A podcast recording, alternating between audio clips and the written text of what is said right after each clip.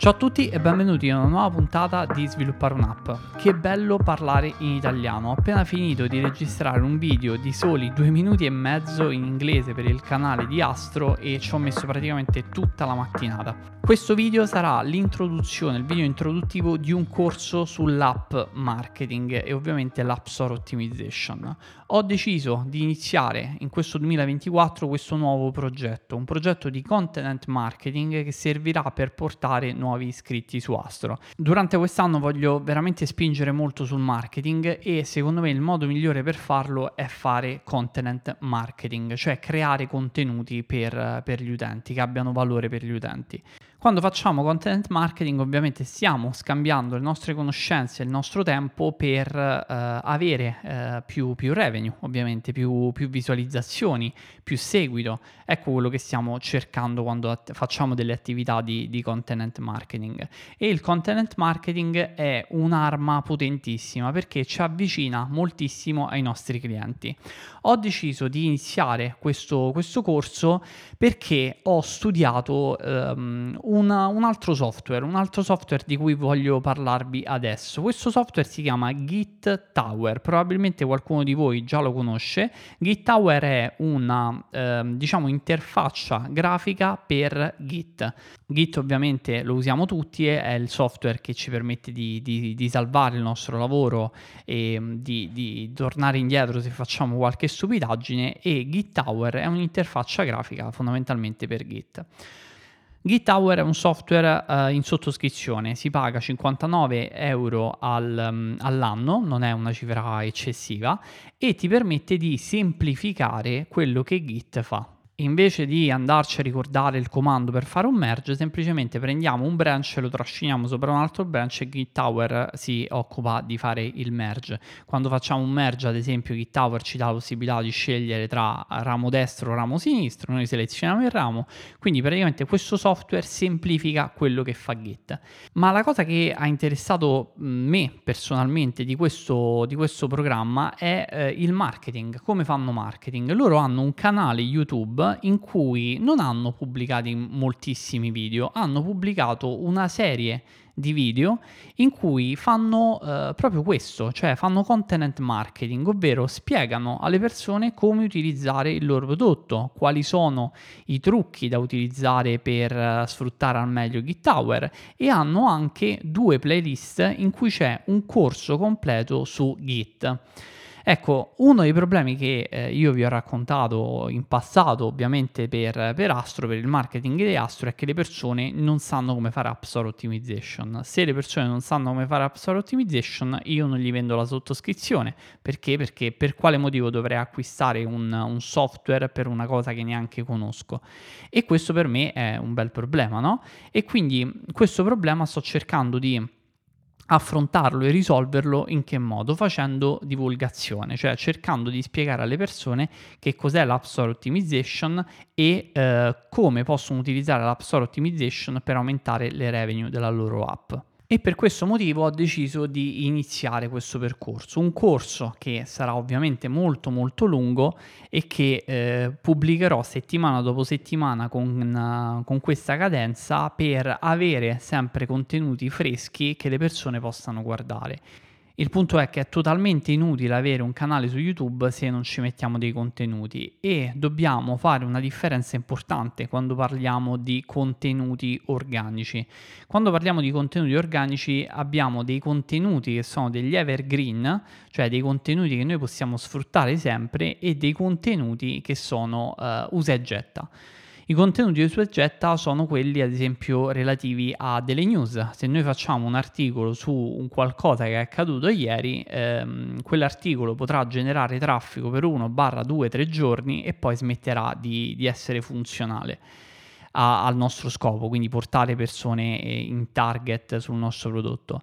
Invece ci sono degli contenuti che sono degli evergreen, cioè dei, ehm, dei video, dei contenuti, del, del materiale che la gente da qui a 5 anni, 6 anni continuerà a guardare. Se noi riusciamo a creare questa tipologia di contenuti, ovviamente abbiamo un flusso continuo di visualizzazioni che poi porteranno persone in target sul nostro prodotto e che quindi ci porteranno revenue. Io ve l'ho già consigliato qui sul podcast, ehm, vi parlo di un altro podcast che si chiama Ascolto Beltrami, è un podcast che parla completamente di content marketing. Queste cose che vi ho spiegato adesso le ho ascoltate in, um, proprio in Ascolto Beltrami e vi consiglio di sentirlo se eh, siete interessati a questo argomento qui perché è veramente molto molto interessante e spiega nel dettaglio il content marketing. Comunque, per tornare a noi, come sto realizzando questi, questi video? Allora, innanzitutto, eh, ieri ho dovuto capire un po' come realizzare questo corso e ehm, diciamo mi sono concentrato innanzitutto su, sugli argomenti, cioè dovevo capire come realizzare questo corso e poi ho voluto dargli un filo logico e un filo conduttore perché secondo me i corsi che eh, sono un po' fine a se stessi, no? Ti insegno a fare questo, l'App Store Optimization, ok? Per, per, arrivare dove? Cioè a me piacciono i corsi che mi insegnano a, ad arrivare da un punto A a un punto B. Ad esempio, eh, per questo corso mi sono dato come obiettivo di insegnare alle persone eh, come arrivare da 0 dollari al mese con un'app a 1000 dollari al mese con uh, un'applicazione. Quindi questo è il mio obiettivo, questo è quello che voglio provare a spiegare all'interno del corso. Ora, riuscire a fare questo è abbastanza complicato. Per quale motivo? Perché innanzitutto c'è lo scoglio della lingua, non sono madrelingua inglese, di conseguenza parlare e fare un corso intero, spiegare qualcosa eh, completamente in inglese è difficile, è oggettivamente molto molto complicato e per questo eh, mi sto esercitando, è una, uno scoglio che devo in qualche modo superare e affrontare come per lo sviluppo non è che eh, tutti quanti iniziamo a sviluppare, siamo dei, dei campioni, dei fenomeni, eh, iniziamo a sviluppare il codice farà schifo, piano piano impareremo sempre più cose e il nostro codice migliorerà. Stessa cosa migliorerà il mio inglese con il tempo.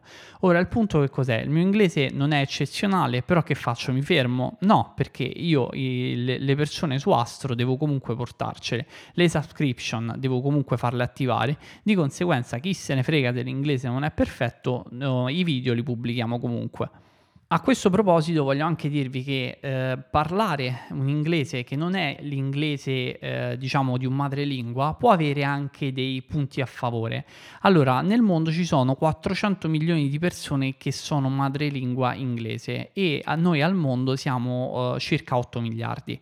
Questo dato è un dato molto molto interessante perché la stragrande maggioranza di persone non è madrelingua e una persona che non è madrelingua riesce a comunicare e ad ascoltare, a capire con molta più facilità una persona che non è madrelingua come lei.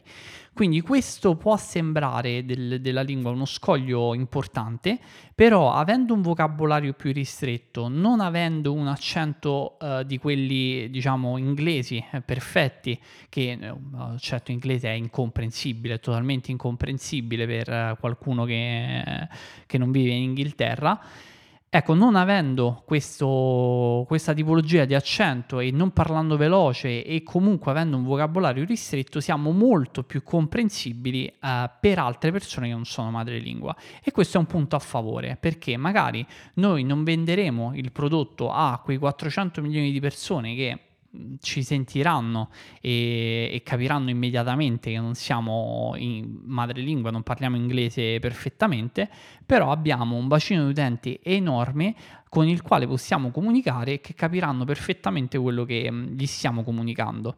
Ora, tecnicamente però realizzare un corso è abbastanza complesso perché c'è tutta una parte di ideazione dei contenuti, cioè che cosa dobbiamo andare a dire in questo corso, quali sono le informazioni che vogliamo comunicare nel, nel corso e poi l'altra parte in cui ci mettiamo davanti alla telecamera e registriamo eh, il, il, corso vero e proprio. Cerchiamo di trasmettere quello che, che sappiamo, che vogliamo comunicare agli altri.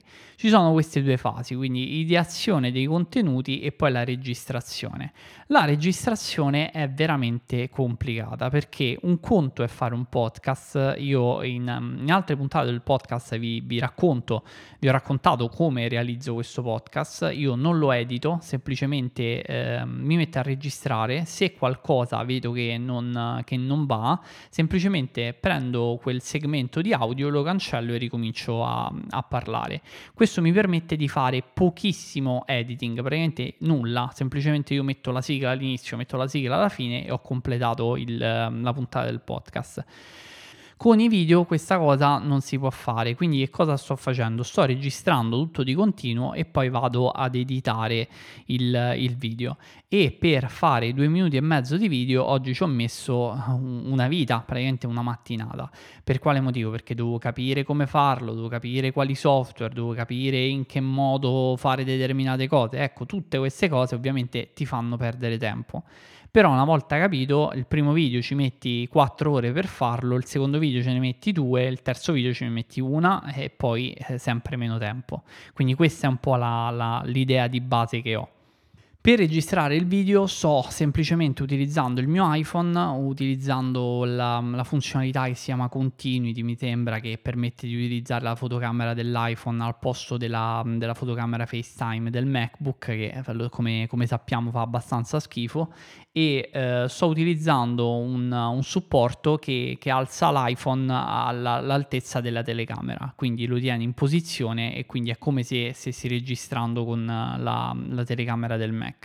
Per registrare ovviamente l'audio sto utilizzando sempre il mio setup per, per i podcast che è uno Shure SM58 che è uno dei migliori microfoni che, che esistano e um, un Audient Evo 4 che è una scheda, scheda scheda audio.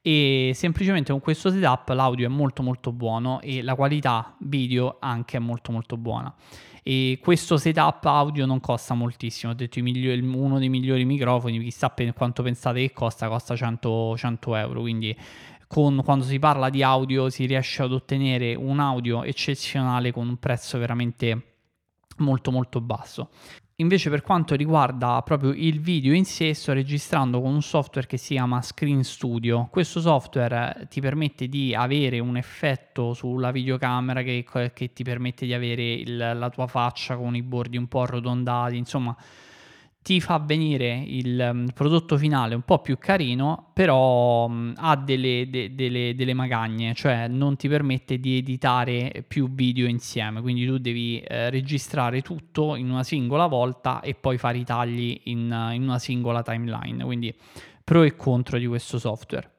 Invece per creare le slide sto utilizzando Keynote. Keynote eh, è il um, software per le presentazioni di Apple e avrei voluto utilizzare presentazioni di, di Google, ma alla fine non, non l'ho utilizzato perché eh, volevo utilizzare un font particolare, un font che è utilizzato in un altro prodotto che si chiama Excalibro che ti permette di disegnare eh, dei diagrammi del, dei flussi di lavoro come se fossero disegnati a matita. Quindi utilizzo questi ehm, disegni che faccio su questo, su questo programma per diciamo arricchire un po' le slide della presentazione. E il testo anche che aggiungo in, in questo software ehm, è scritto con quel font. Quindi ho voluto mantenere lo stesso stile grafico sia nel, nelle immagini che um, nei testi della presentazione. Questo con presentazioni di Google non poteva essere fatto perché non puoi aggiungere dei font custom. Quindi questo era un po' il, il problema che ho trovato quindi diciamo questo è il setup che sto utilizzando. Parlando su, su Twitter di, di, questo progetto ho ricevuto un ottimo riscontro, tante persone sono interessate a questo corso anche perché sarà totalmente gratuito, come vi ho detto il mio obiettivo non è eh, vendere un corso ma eh, portare gente su Astro e questa è la cosa principale. E un'altra cosa positiva è che parlare del corso su Twitter mi dà la possibilità di avere sempre dei contenuti nuovi, cioè io magari posso durante la settimana parlare di eh, la prossima settimana parlerò di questo, sto preparando questa slide, sto facendo questo, sto facendo quest'altro, le persone rimangono ingaggiate e io allo stesso tempo posso eh, continuare a aumentare il numero di follower che ho su Twitter, arrivare a più persone che poi magari si iscriveranno ad Astro, portare più persone su YouTube, quindi eh, capite un circolo virtuoso che ci permette di, di, di far crescere revenue. Questa cosa è anche molto importante perché quando noi cerchiamo di far crescere un canale di marketing che, con, eh, che, possiamo chiamare corto, no? Voi sapete che ci sono canali di marketing lunghi e corti. I canali di marketing corti sono quelli come Instagram, sono quelli come Twitter, cioè dei canali di marketing in cui creiamo dei contenuti che non sono come quelli di YouTube, non sono come un articolo di un blog che ha bisogno di tempo per essere letto e per essere compreso. Sono dei contenuti veloci che servono per portare l'utente da un punto A a un punto B. Quindi magari da, eh, da Twitter lo portiamo sulla nostra landing page, da Twitter lo portiamo su YouTube a vedere un video, da Twitter lo portiamo a, su una pagina di pagamento. Quindi contenuti lunghi e contenuti corti. I contenuti corti servono per portare l'utente verso i contenuti lunghi. Una volta che l'utente ha uh, visto un contenuto lungo, sarà molto più propenso a dire ok, adesso conosco questo brand, conosco questa persona, sono più propenso ad acquistare un prodotto uh, di questa persona o questo brand. Ecco, devo dire che il content marketing è veramente un argomento super affascinante, super interessante, a cui mi sto appassionando molto e che spero di riuscire a portare e far crescere molto quest'anno. Quest'anno il focus deve essere sul marketing. Eh, l'anno scorso è andato già abbastanza bene, come vi ho raccontato nell'ultima puntata, ma quest'anno voglio almeno eh, duplicare quello che ho fatto l'anno scorso e per riuscirci bisogna investire tantissimo sul marketing e il content marketing è qualcosa che io almeno vi consiglio di andare a studiare ed andare a approfondire. Poi il discorso dei video, secondo me questo discorso è molto importante perché eh, riuscire a creare dei video, dei contenuti video nel 2024 è una skill che eh, dobbiamo portarci a casa in qualche modo perché ha veramente tanto valore. Riuscire a comunicare tramite la nostra immagine, tramite le nostre conoscenze, tramite ehm, un formato che può arrivare a tantissime persone è eh, un qualcosa che ci dà veramente una marcia in più. Per questo motivo, come ho fatto per il podcast, sto cercando di imparare. Inizieremo dal primo video che sarà mm, di basso livello, di bassa qualità e piano piano andremo a crescere per creare contenuti sempre più di, di alta qualità. Ecco, non dobbiamo creare chissà quali video, chissà quali cose complicate, semplicemente una registrazione di uno schermo, un audio di buona qualità, un, uh, un, parlato fluido, che non significa un inglese fluido, perché le persone, come vi spiegavo prima, um, hanno veramente uh, poco interesse ad ascoltare un inglese perfetto, cioè se non parlate inglese perfetto rispetto a noi, no? Rispetto a um, sentire qualcuno che non parla un italiano perfetto, a noi magari stride un po' più all'orecchio, no? Mentre per quanto riguarda l'inglese, che è la lingua più parlata del mondo, è un po' più semplice perché a un inglese nativo non è che eh, stride all'orecchio sentire qualcuno che non parla bene inglese, è una cosa normale perché sanno che quella è la lingua più la loro è la lingua più parlata del mondo e tutti quanti la parlano, ma la parlano un po' così. Quindi non è un grosso problema, più che altro è un limite mentale che, eh, che, che almeno io ho e che sto cercando di, di, di superare. Comunque, Comunque, vediamo un po' come andrà. Io vi ricordo che potete trovare eh, questo corso sul canale YouTube di, di, Astro, basta che cercate Try Astro App su, su YouTube e lo, lo, trovate su, subito. Eh, spero di pubblicare il video introduttivo eh, questa settimana e, e, niente, questa settimana volevo un po' aggiornarvi su, sul, um, sul content marketing e sulle prossime strategie che utilizzerò per far crescere le revenue di, di Astro. Come al solito vi invito a supportare questo progetto eh, lasciando una recensione su Apple Podcast oppure una stellina su Spotify e se questa puntata vi è piaciuta e mh, mm, volete supportarmi potete condividerla con un amico o qualcuno a cui pensate possa interessare questi argomenti. Noi come al solito ci sentiamo prossima settimana, sempre venerdì alle 2. Ciao!